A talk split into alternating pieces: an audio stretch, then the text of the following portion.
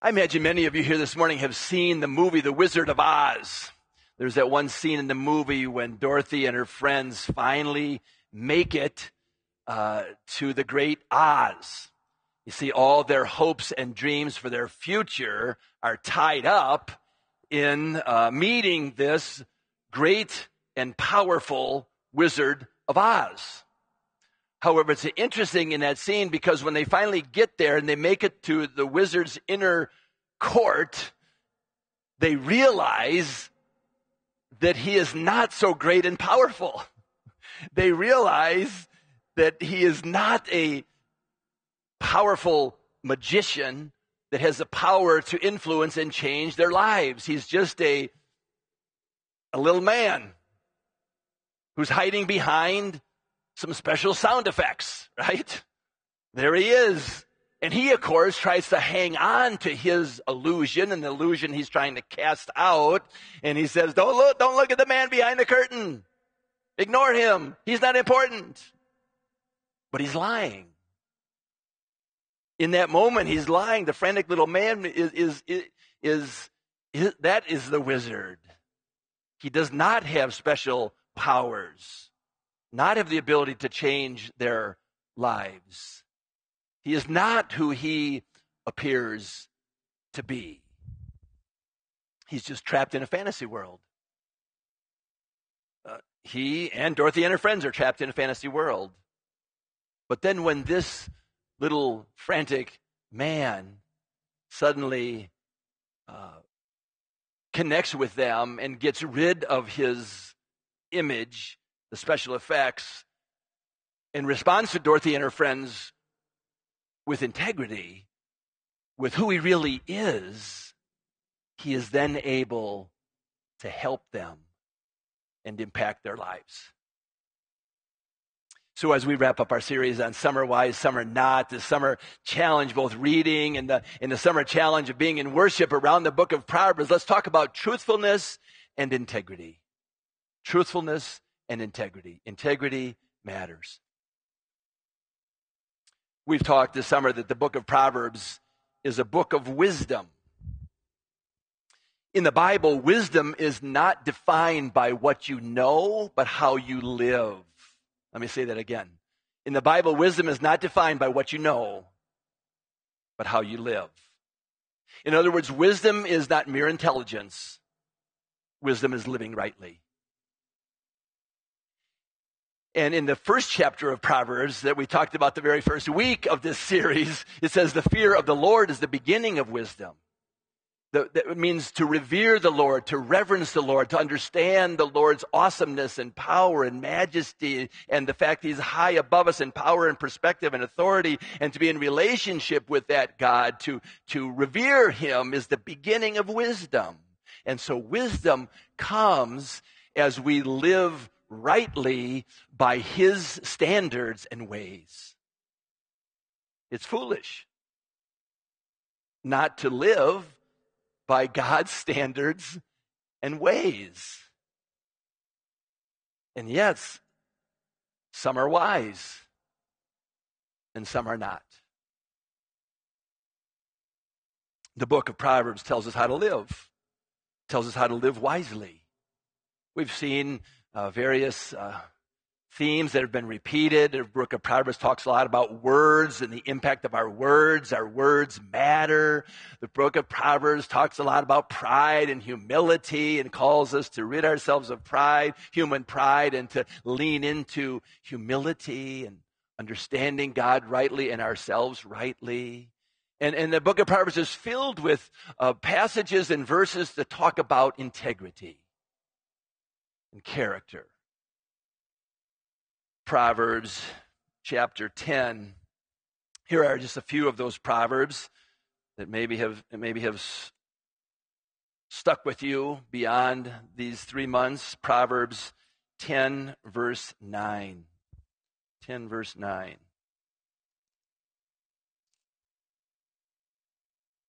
I hit it. Thought I had that marked, but I guess I didn't. ten nine.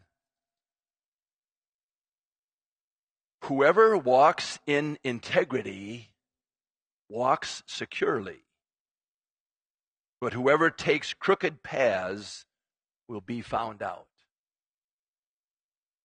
Proverbs eleven three. The integrity of the upright guides them, but the unfaithful are destroyed by duplicity. Proverbs twenty, verse seven. The godly walk with integrity. Blessed are their children who follow them. In Proverbs twenty-eight, six, better the poor whose walk is blameless than the rich whose ways are perverse. You could almost say that the book of Proverbs is a treatise on character. The book of Proverbs is a treatise on integrity. So how would you define integrity? How would you define integrity? Integrity means wholeness. Integrity literally means wholeness.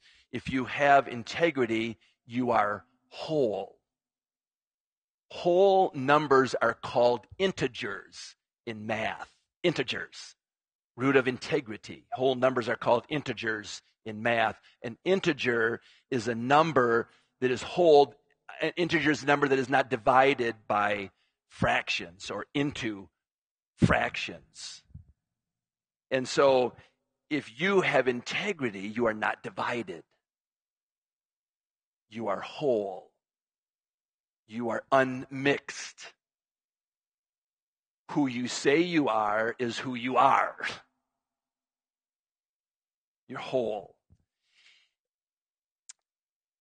You do what you say you will do, even when it becomes challenging and even when there's pressure to do otherwise. Integrity is a person who is the same in or outside the spotlight. Integrity is a person who is the same, same person, with or without the cameras running. The, the same person, whether standing alone or standing in front of a crowd. Integrity, same, whole. So what is the opposite of integrity? What is the opposite of integrity? Well, the opposite of integrity is the word we find in Scripture. From, from the, the verse that we read just a little bit ago, uh, let me read it again. It, it tells us tells us right there the opposite of integrity in uh, Proverbs chapter eleven, verse three. The integrity of the upright guides them, but the unfaithful are destroyed by, by their duplicity. The opposite of integrity is duplicity. What does du- duplicity mean? Doubleness. Duplicity means doubleness. It means you are uh, divided. You say one thing and you do another thing. You uh, espouse one set of values and you act out a different set of values. It's sometimes we refer to when we talk about people who are two-faced. They they are double, uh, duplicitous. They don't have wholeness or integrity. Uh, Billy Graham was a Christian leader who had impeccable integrity throughout his ministry life. And this is what he said. Integrity is the glue that holds our way of life together. We must constantly strive to keep our integrity intact. You see, it's easier to lose our integrity than to regain it. It's, it's easier to lose it than to regain it. So we need to, to, to strive to keep our integrity intact. When wealth is lost, nothing is lost, really. When health is lost, something is lost. But when character is lost, all is lost. When character is lost, all is lost. Character is what you bring to your twenty-fifth class reunion, or your fortieth or fiftieth class reunion. It's not the trophies or the medals of days gone by. It's not the cash, the cars, or the style of clothing. It's character. Character counts.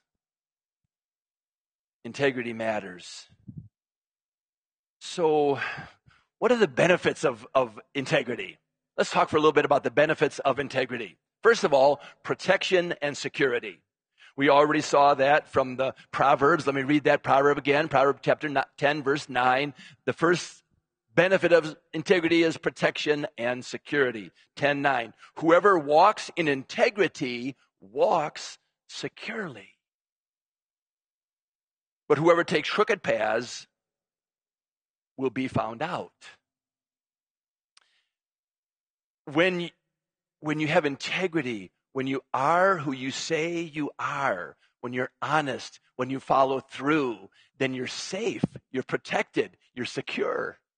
When you have integrity, you can lay your head on your pillow at night and have a clear conscience and go to sleep. The lack of integrity is the opposite of being protected and secure. The, the, the uh, opposite is, is dangerous. Lack of integrity is dangerous. And we certainly see this in business, in politics, and in places in the church. In the construction industry, they will talk about a building or a bridge having integrity. Have you, have you, have you heard, ever heard that expression, that a bridge or a building has integrity or doesn't have integrity?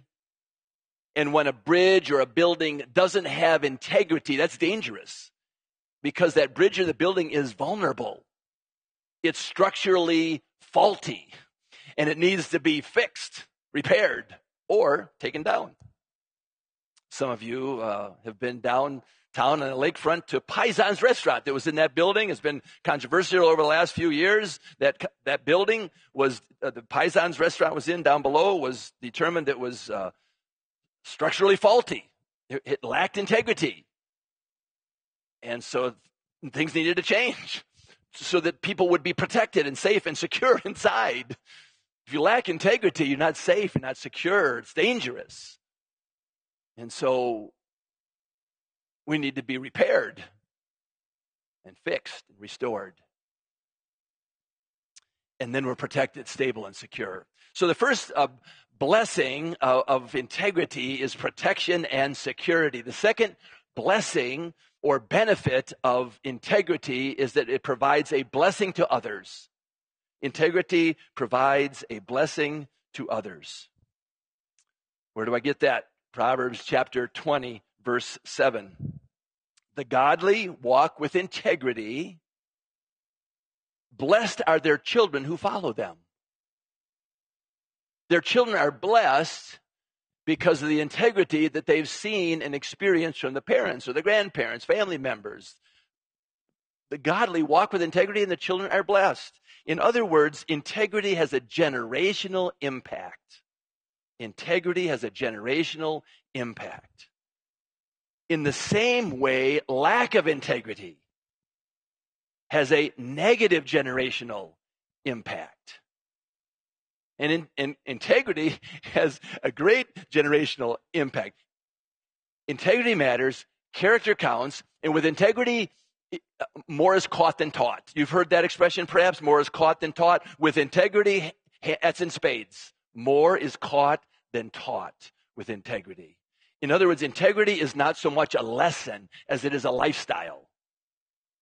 Integrity is not so much a lesson to be learned as it is a lifestyle to be observed, a lifestyle to be caught.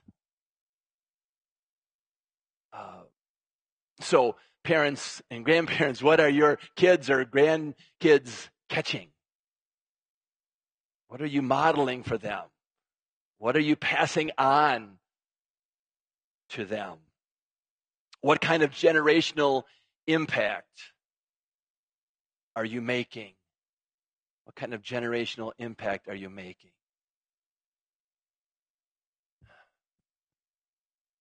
A father was taking his two sons out for an afternoon of mini golf.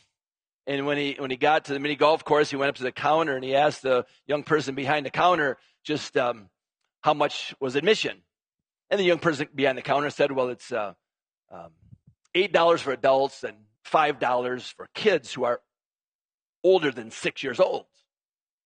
How old are your, how, how old are your boys? The young man said.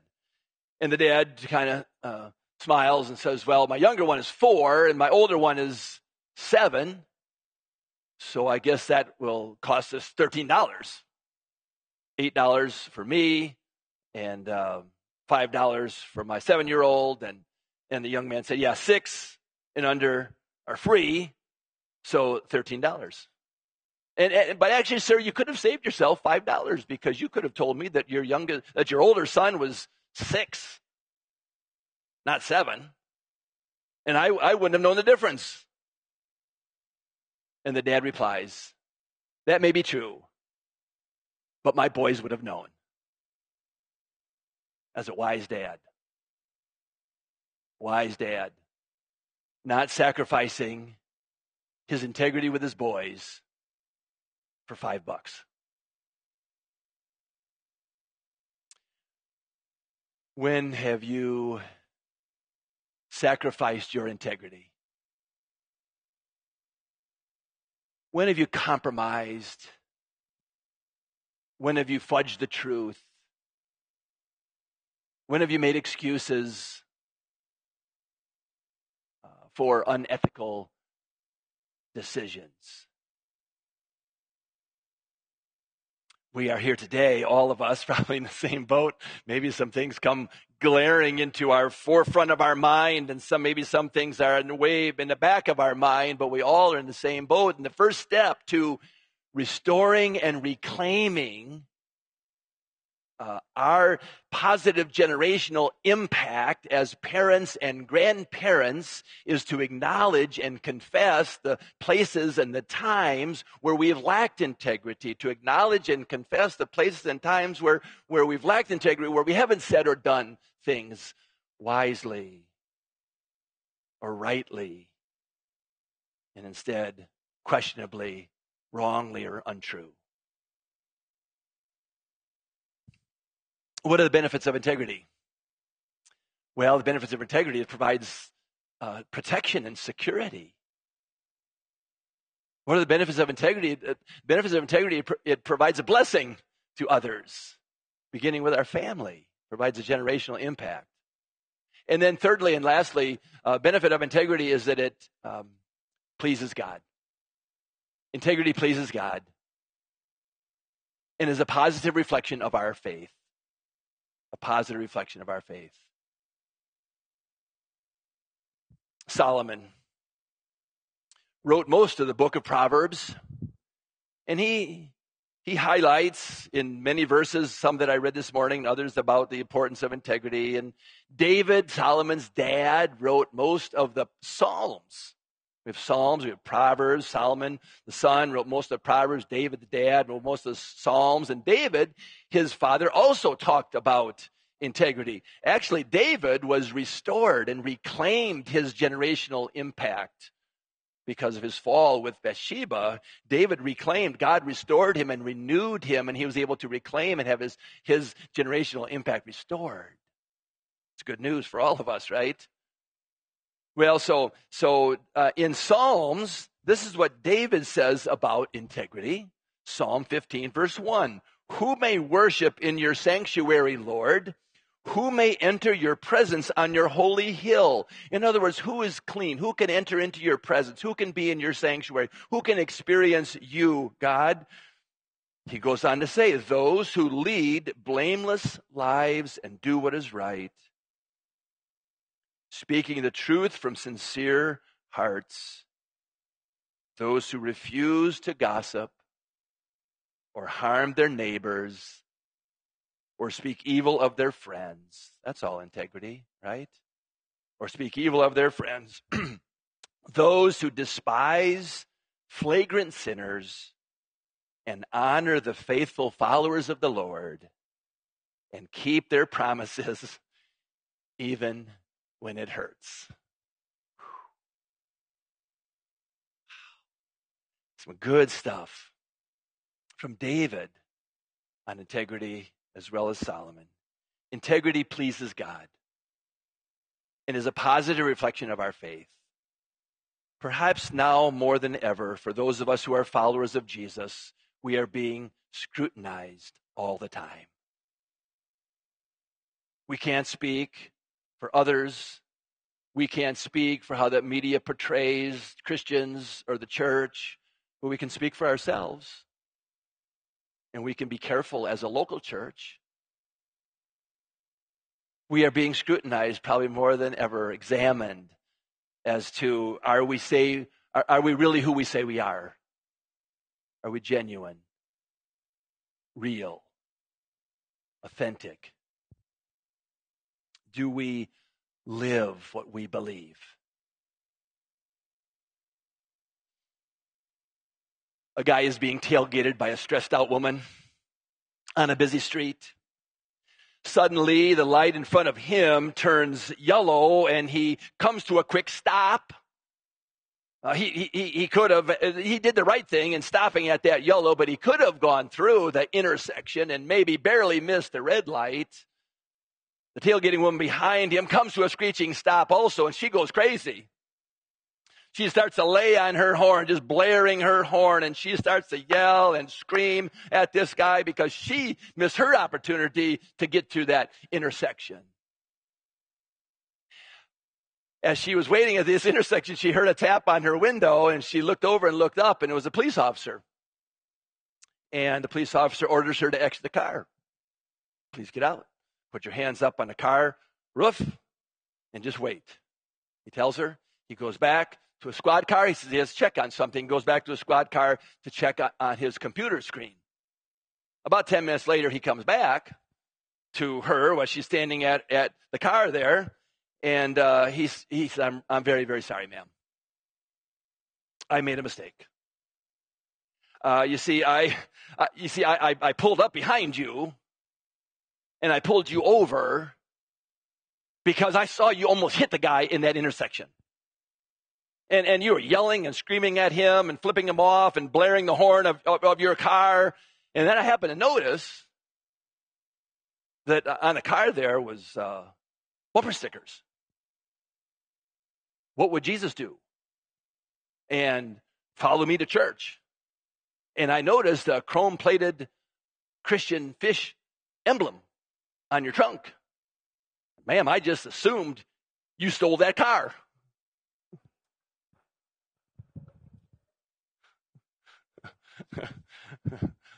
Obviously, there was no consistency between what she was professing and what she was living. Integrity pleases God and is a positive reflection of our faith. Integrity provides a blessing to others, beginning with our family. And integrity provides protection and security. From the wisdom of God in the book of Proverbs, integrity matters. Let's pray. Gracious and mighty God, we thank you that you see all, know all, and are so willing to restore us, to reclaim us, and to, Lord, enable us to confess and acknowledge places where we've fallen short, not to excuse ourselves or to say, well, we're just human. We don't strive for perfection. But we strive to be people of integrity.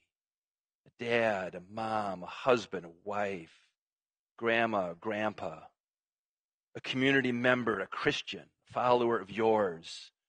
And I pray that you would restore those of us that need to be restored this morning as we come to your table confessing. And then I pray that you would fill us with, with a, a renewed commitment to living in your word and to living out our faith and to be protected and secure in you, to be a blessing to others and to please you, to please you above all and, and be a positive reflection of Jesus. when we follow. It's in his name we pray. Amen.